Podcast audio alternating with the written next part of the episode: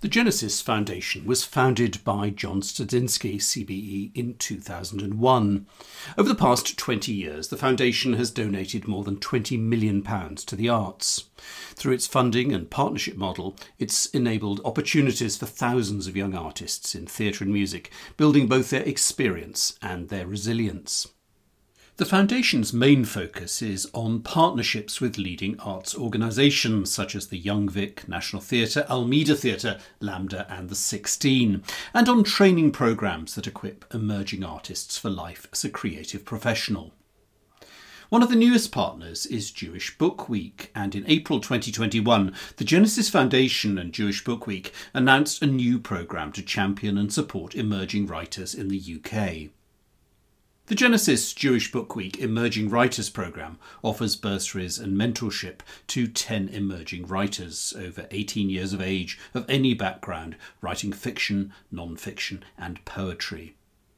In this latest episode of Artistic Minds, the acclaimed novelist and one of the Emerging Writers Programme's mentors, Tracy Chevalier, discusses the roles of mentor and mentee with Dr. Karen Skinazi, with whom she's been working Karen is a senior lecturer and the Director of Liberal Arts at the University of Bristol. A literary and cultural critic, she specialises in Jewish, multi ethnic, American, and women's literature and culture. Her novel, her first work of fiction, is called Nes. Nes opens with a 9 11 widow, Shana, awash in grief, seeking inspiration from her two grandmothers. The narrative then takes us back a century to follow the lives of Shana's grandmothers. In Interwar Poland, we meet Fania, who, after witnessing a pogrom in her early childhood, desires little more than to cast off her Jewish difference and assimilate into Polish life. In Egypt, we find Fortuné, a Syrian immigrant who has come to Cairo with her bitter, abandoned mother and four sisters in the hope of a better life for women and for Jews. Nes, the Hebrew word for miracle, also etymologically linked to the word for test or trial, is rich with the dreams and desires, as well as the acute dangers and devastating tragedies that faced Jewish women over the course of the 20th century. The focus of Karen and Tracy's Zoom conversation is how they found the experience of working on the novel together. Karen, hello. I think this is our third meeting online, but we've done had a lot of email back and forth. So I wanted to start this conversation by asking um, why did you want to have a mentor um, and what were you hoping to get out of it? I guess I've been one of those writers who's been writing her whole life in a very secret way. Um, and even when I started working on this novel, my husband refers to the novel with quotation marks around it.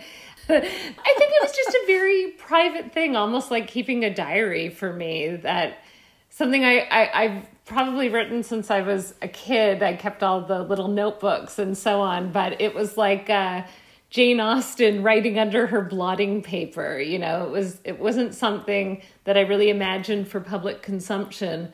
But then, I guess when the pandemic started, I began writing in much more earnest and I got to about 200 pages in and I sent a message to a, a colleague of mine at, at Bristol, Mimi Thebo. She's uh, she does creative writing. She's a writer, and I said to her, "What what does one do at this point? I have I have about 200 pages. I, I think I actually have a novel here, what next? Like, I feel like someone should see it. And she said, absolutely. You need to find a reader, you need to find a group, or you need to find a mentor. And I'm like, ah, yes, a mentor. That is what I want.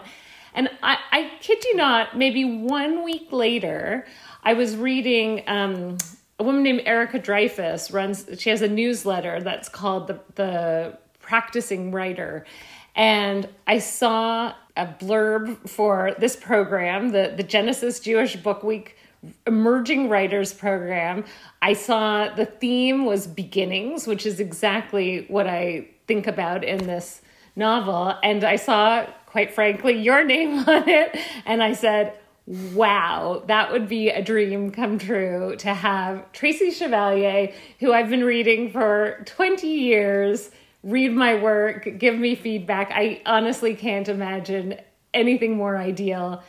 and sent it off and just thought all right i'm not even going to think about this because it would be too wonderful. I just i don't i don't even want to imagine it could be real. Wow. But why me specifically then? Because of our historical background? I think because yeah it's well it's two things. So i read like millions of other people girl with a pearl earring many years ago and i've read other novels of yours and i felt like they do two things that I love. One is really immerse you in a world, a world that is unfamiliar to me and probably most readers, and immerse you in the colors and the textures, the smells. I mean, I really felt in these worlds that you created, in, and the writing is so beautiful. And so that was one of the things that really appealed. But then, of course, the other thing that's very appealing to me, and this is appealing to me as a scholar, as a person, is I found that your books really delve into the lives of people about whom we know so little. So, obviously, Girl with a Pearl Earring, everybody thinks of Vermeer. They think of the painter, they think of the painting, they might even think of the patronage, which is what you started with. But we don't think about who is this girl who's in the painting right? And you give her a life, you give her yeah. meaning. So Vermeer is, of course, a, a historical personage. Um, we know him. We don't know her. We don't even think about her, right? But I, I feel like a lot of your novels really do that, right? In a single thread, thinking about the surplus women, thinking about these women who were, again, real people, maybe not famous people, not famous at all, in fact, but why don't we think about their lives? Where are they in the historical record? Right? So i think that those are the things that really mattered to me that made me feel like this is someone who shares a passion with me that must have felt very lucky then that i did choose you because they sent me a few different applications and there was a, another application i was very tempted by simply because it was a comic novel and I don't know how to write funny. And I thought it'd be a great challenge for me to try to give advice and to help. And, and then I thought, I, that's not really fair to that writer either. Whereas I know what I could do with you. And, you know, some people are further along in their novels and their ideas and, and the writing style than others. And and you were way further along in, in some instances than some of the others. And I thought, this is also, it's not that it's going to be easier, but there's something really meaty to work with here. So I was looking forward. I thought that, that, that this match makes a lot of sense. Actually, what what made you decide to do the program in the first place? What did you have this idea? I want to be a mentor. I have never mentored before, and I don't teach very much either because I think I've always been lucky and, first of all, not needing financially to do it. And I thought there are a lot of other writers who need the work, so I should just step back and let them do it. It also can be very draining, as you know from being a professor yourself, it's a really demanding work. And I have writer friends who have said, you know, have taught at say on Arvon or other organizations, other writing classes, they do creative writing classes, and they said it's just absolutely drains you. And and I thought maybe I just need to conserve my energy. And and I but then I thought, you know, more recently I thought I do want to give back in a more constructive way to the writing community. So when Jewish Book Week contacted me and said we're being funded by the Genesis Foundation to have these um, mentors help writers over the year, I just thought maybe this is, you know, it landed in my email box at just the right time. And I thought maybe now's the time. So I'm really glad I'm doing it. But I wanted to ask you also about you have been in the teaching position for a long time. What's it like to actually switch to being the student in some ways? Although I don't think that our relationship is exactly like the relationship you have with your students because we're both older and more, you know, more established. Do you feel like you bring anything to this, like suddenly switching to the not having the teacher role? Does it make it easier, harder, or is it uh, is just different? I think it makes me reflect on it a lot, particularly as as you say, I'm usually the one giving feedback, trying to get students to rethink an idea or to stretch something out or to cut cut being probably the hardest part of, of that bit of feedback. Um, so I supervise dissertations, which is a long relationship where we're looking at drafts and talking through ideas and I'm suggesting reading and so there are a lot of similarities in that relationship but then being the mentee in this relationship, there's something very humbling about it. And I think it's actually really good for my teaching because it reminds me how it feels to have somebody else right. look at your work and give you feedback to help make it better, even when some of it can be painful, right? Um, so just in thinking, have you found some of this painful? Well, just thinking about right, like I have, as you know, a propensity to bring in a lot of languages into my writing. Um, there's Arabic, there's French, there's Yiddish, there's Polish, there's German, there's Hebrew, right? And in my mind, it's helping create this world in which these women navigate all these different linguistic cultures and, and environments and having you read it and say, but take some of this out. And I think, yeah, actually, I have to step back and say, this is what it is to read, not to write it, to read this, right? Yeah. And it's really yeah. hard to do when you're immersed in it. And also, you have an idea, right? You have this idea, this is how it should work. It's not just language, but also uh, geographic, geography, yeah. culture, Jewish culture, Arabic culture, Egyptian culture, Polish culture. There's so much packed into this book. I guess I'm your first reader in some ways, and I'm the one, and I'm sort of going, "Whoa!" I have a thing about italics. I really hate them.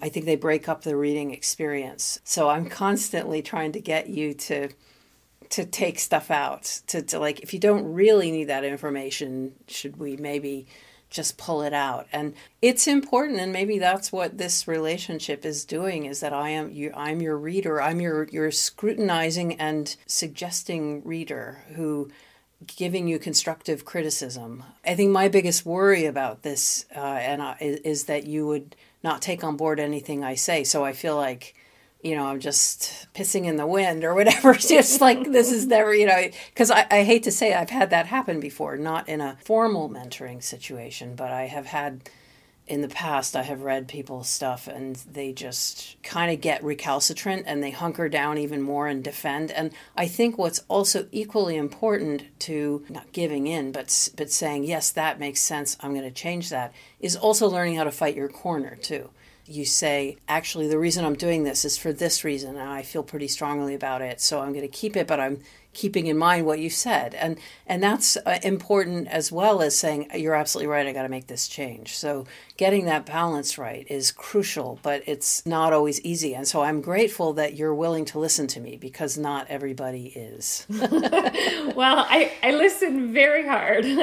Yeah it's really good and i did i should say when i looked at your line edits I didn't use all of them. I would say vast majority, but certain ones, some I left, but some I simply took a moment and it took me a long time to go through those edits. I took some time to think about why did it not work for you? Sometimes I didn't want to cut it, but I wanted to make it much clearer or fit better or sometimes again, thinking about this, you don't need all the languages and all the context, a little gentler on the reader, right? How can it be there without being so hit the reader over the head with it? Well, I think this brings us to one of the points that we have the most in common about um, with our, our respective writing, and and that's the writing about the past. And an enormous amount of what you and I are doing is researching, finding out about stuff, and then communicating that to the reader, but doing it in a way that's not pushing it, that's not sort of trying to be educational, but is but is is providing the context in which to create a world in your head that's a, that's the story and uh, and peopling that, that with characters you understand and care about. And uh, I'm guessing that's partly why you wanted to work with me is, was, is because I've been through this many times. I've, I've written 10 novels, I'm writing an 11th, and I've had to do the research. Uh, so I thought we could talk maybe a little more specifically about your novel Nes, what you're working on, which is kind of based loosely on the lives of your grandmothers, although there's a contemporary section that is very different in tone and kind of ties it together. And I wanted to ask you what drew you to write about the past rather than about the present? I think part of it is my own general interest and in my scholarly writing too. So I've I spent years working on uh, researching, finding the original writings of, of the two earliest Asian North American writers, two half Chinese, half British women who wrote in Canada and the US. I loved finding out about their lives and what they were writing. They were activists, and one of them was. And then I worked on another writer who was also from turn of the 20th century. She was a, a Jewish writer uh, who was involved in the in the women's suffrage movement. I've just always been really interested in those kinds of stories that are we can have a kind of critical distance to look back on and think about, but also, and I think this is the challenge, and and I, I'd love to hear what you think about it. Also, I think one of the challenges is we we as humans as a species kind of judge things from the end point, right? Looking back. So we said, you know, my grandmother's, one of my grandmothers went through the Holocaust. Obviously, I only met her many years after the Holocaust. And the Holocaust changed everything. Um, and in many ways, I feel like changed everything that came before it. Right, so that when I would ask her about her life, or changed our perspective, changed our perspective, but also her yeah, perspective, right? So when I would ask her about her family members, the main thing she said was Hitler killed them all. I didn't know their personalities. I didn't know what their daily lives were like. And and it was as if they started at the very end of their lives because they were murdered in such a brutal fashion that colored everything. And when I wrote my academic book about representations of Jewish women in literature and film, uh, I dedicated it to my grandmother and I found this picture of her. I have very few pictures from before the war, but I found this picture of her. It's not a great picture. I mean, her eyes are closed. She blinked at exactly the wrong moment, but she's standing with two of her sisters in front of these trees, and her face is just bathed in sunlight. And she just looks carefree in a way that I never yeah. really saw her. I didn't see that person. And it's sort of those moments that inspire me to say, what else was life like before? Before we know what we know, how can we put ourselves in that moment, in that moment where you don't know what's coming, right? And and how can we imagine mm-hmm. that moment before we know what we know? I don't know if you've ever thought right. about it in that way, writing about the past in that way. Not exactly, although it's given me a lot to think about just you saying it the way you, you have. I mean, the, the way I tend to look at it is that we as humans are, are obsessed with the present and and living the moment or we're obsessed with the future and what we're gonna do but we don't look backwards very often and I, I tend to imagine us as a kind of dot in the moment and then if you think of it as a dot and then you're looking forward to the future that gives you a two dimension. So it gives you a little bit more something, but it gives you even more if you look to the past because you can triangulate it and make it into a 3D. And you, it's like I say, you become, by being interested in the past and where we've all come from, you become a fuller, more rounded person.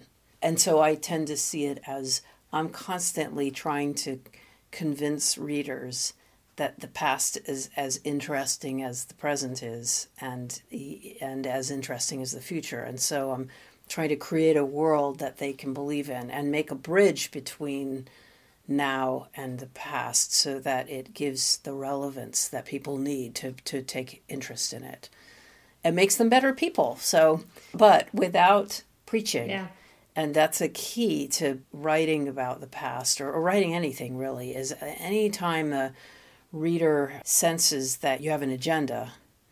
I hate books that have agendas. I just, you know, I blip over that stuff where I stop reading. I don't want to be told what to do and what to think because the whole idea of reading a book is that you get the chance, the opportunity to create this world in your own head. The world I imagine in my head of, of your novel Nes is not going to be exactly what you have imagined. But that's the whole point is you're writing it you hand it to me, you hand it to a reader, and we have our own experience. We make our own film of the of the book. And that's the beauty of writing. But to, to give it to, to just have too much of an agenda is not it's like you want to entertain and educate but you don't want to have the educate be uh, the top thing and you don't want it you need it to be stealthily done and creep up on you. And i i think that's kind of when i've been reviewing what you've been writing my feeling is that you've done a little bit too much educating us or you have to do it in a slightly subtler way. Like you don't have to lecture us; it's hard. And I mean, in fact, twenty I, I years of a career about, in higher education. well, that's what I wanted to say. Is you've been a, a professor and in higher education for many years, and you're teaching students. That's your job, and you've also written nonfiction. So, what's the the shift to to writing fiction. How has that been for you? Has it worked? Do you feel like? Do you, how is it different writing um, this novel from writing what you've written before? I mean, I think the challenge is exactly what you say, which is I want part of me really wants to say, hey, everyone, listen up because you have something to learn here. Not a moral per se. It's not that I want to, you know, push a particular agenda in that sense. Um, but I do, when I write about Fortuné's character and her life in, in Syria and Egypt. This is something that I am very conscious that few people will have good insights into or, or just knowledge of. Um, particularly when I think about Jewish literature, and I, I've spent the last, I don't know, nine years working on Jewish literature there's a term that gets thrown about called Ashkenormative, and it means there's a real bias towards the culture of Eastern Europe, uh, towards the Ashkenazi yeah. culture. And that's the culture that has been very prolific. That's the culture that's dominant in North America, in Britain. So it's also, and, and it's the one with a, a voice. And even in places like Israel, where it's split between Ashkenazi and this other group, Mizrahi, um, it still has always been the Ashkenazis in power in that country. So that has been the dominant voice. So trying to tell a story from a very marginalized position, it's hard to do it with a light touch because I can't assume reader knowledge almost in any of it.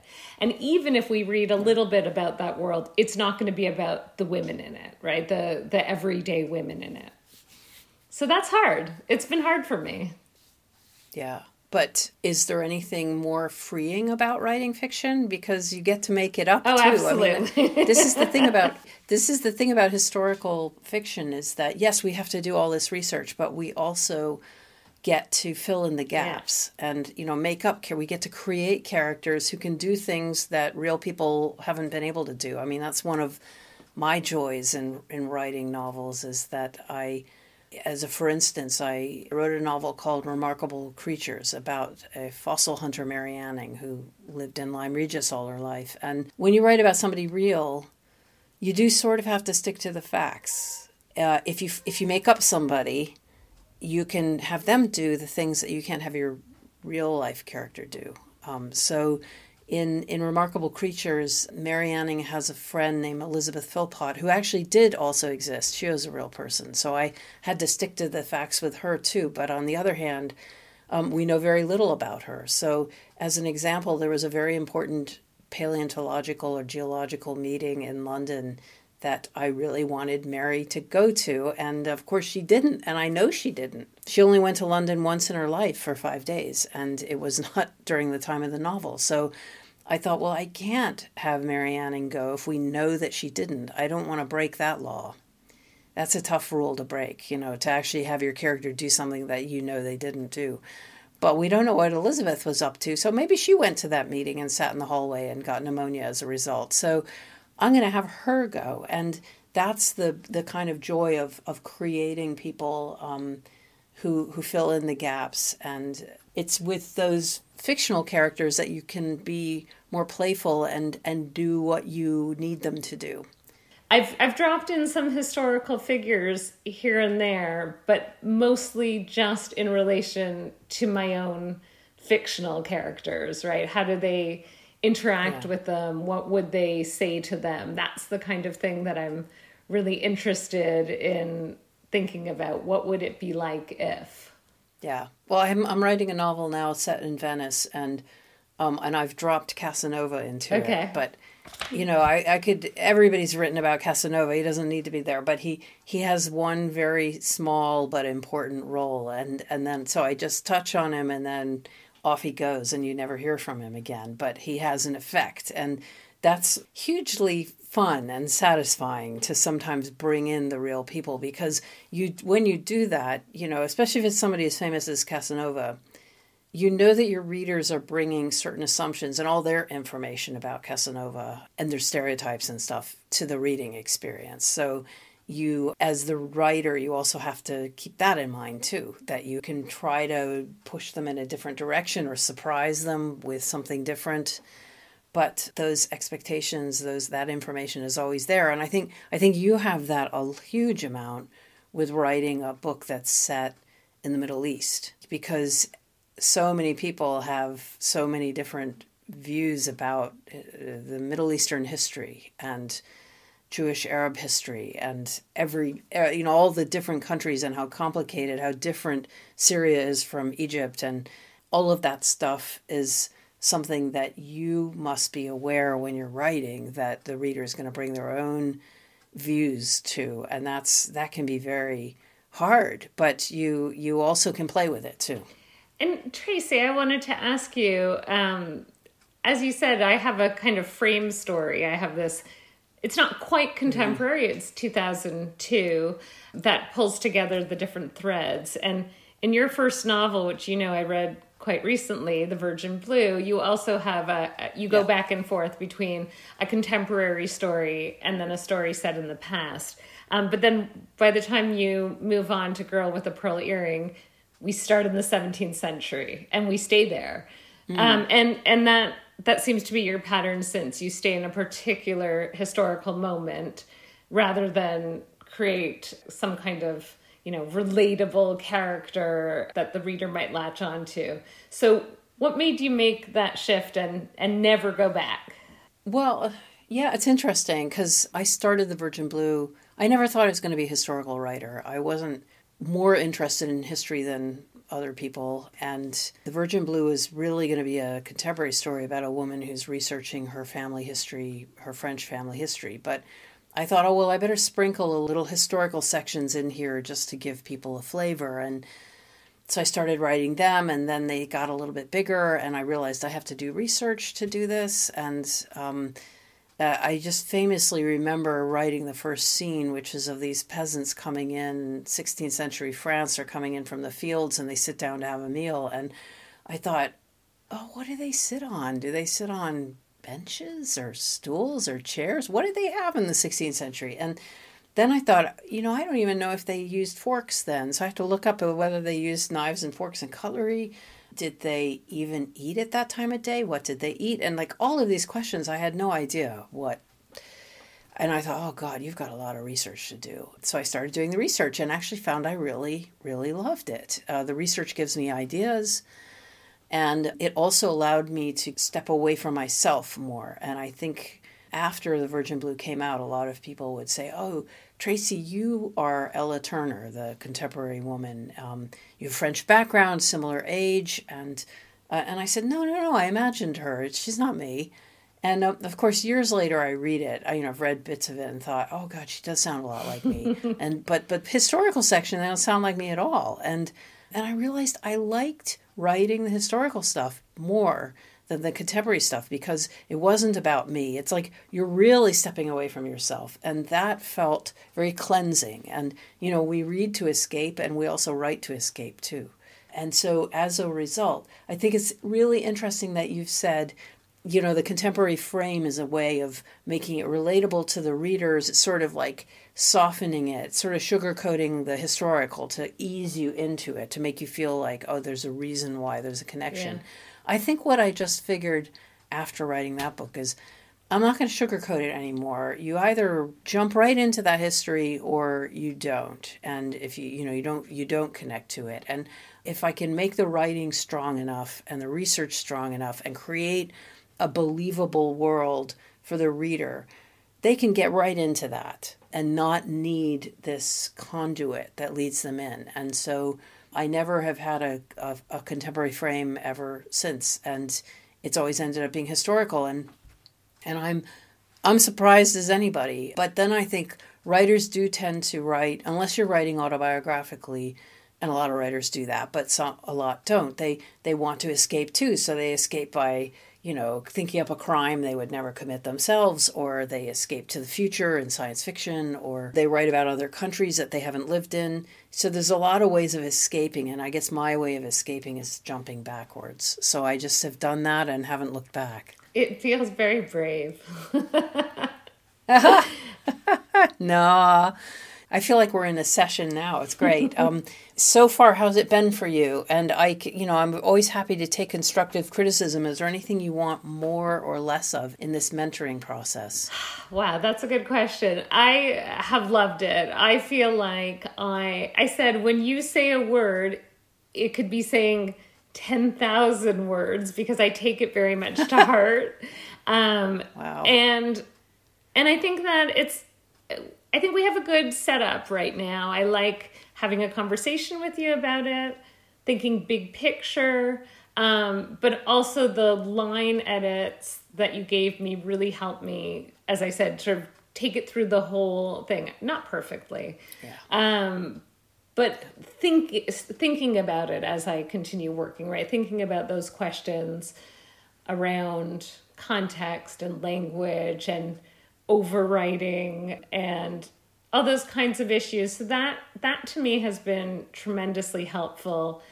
I am just about at the end of my first draft. I couldn't sleep the other night and I wrote the ending. So Oh, Oh, yes. Good. Cuz I've read I've read everything you've written uh, given to me so far, so I want more. Okay. I want well, I, happens, I will so. I will be sending that to you and I, am really curious. I actually kind of wrote two endings to tell you the truth. So it's a it's a bit of a choose your own adventure. You get to have A, you get to, to have be discussed, B, you get to have A and B and you know, it, it was also the right moment for me be, because had I just written a couple of chapters, I don't think it could have been as fruitful a relationship, right? I think I needed to be yeah. as far along as as I was to have this, at least for me, work in that way. But yeah, I guess once you've read the end of it, we we can think about what am I doing with this yeah. thing that I have I've written and and once it's been revised and revised again. I think that that will be something that I would love your guidance on. Sure. Well, Karen, I think my goal in this now that I've heard that your husband puts novel in quotation marks. I know that this will have been successful if you remove the quotation marks both in your head and with him to say yes i'm i've written a novel. Yeah. Not a novel in quotation marks but a, a novel and that's uh, i'll be satisfied All right, that sounds good to me. All right thanks this has been a lot of fun talking it has been wonderful for more information on the Genesis Foundation, visit genesisfoundation.org.uk, where you can also find details about the Genesis Jewish Book Week Emerging Writers Programme. Simply follow the links under Partners. Tracy Chevalier's official website is tchevalier.com. To listen to more episodes in the Genesis Foundation's Artistic Minds podcast series, please subscribe and do consider leaving Artistic Minds a review. And look out for another episode of Artistic Minds very soon.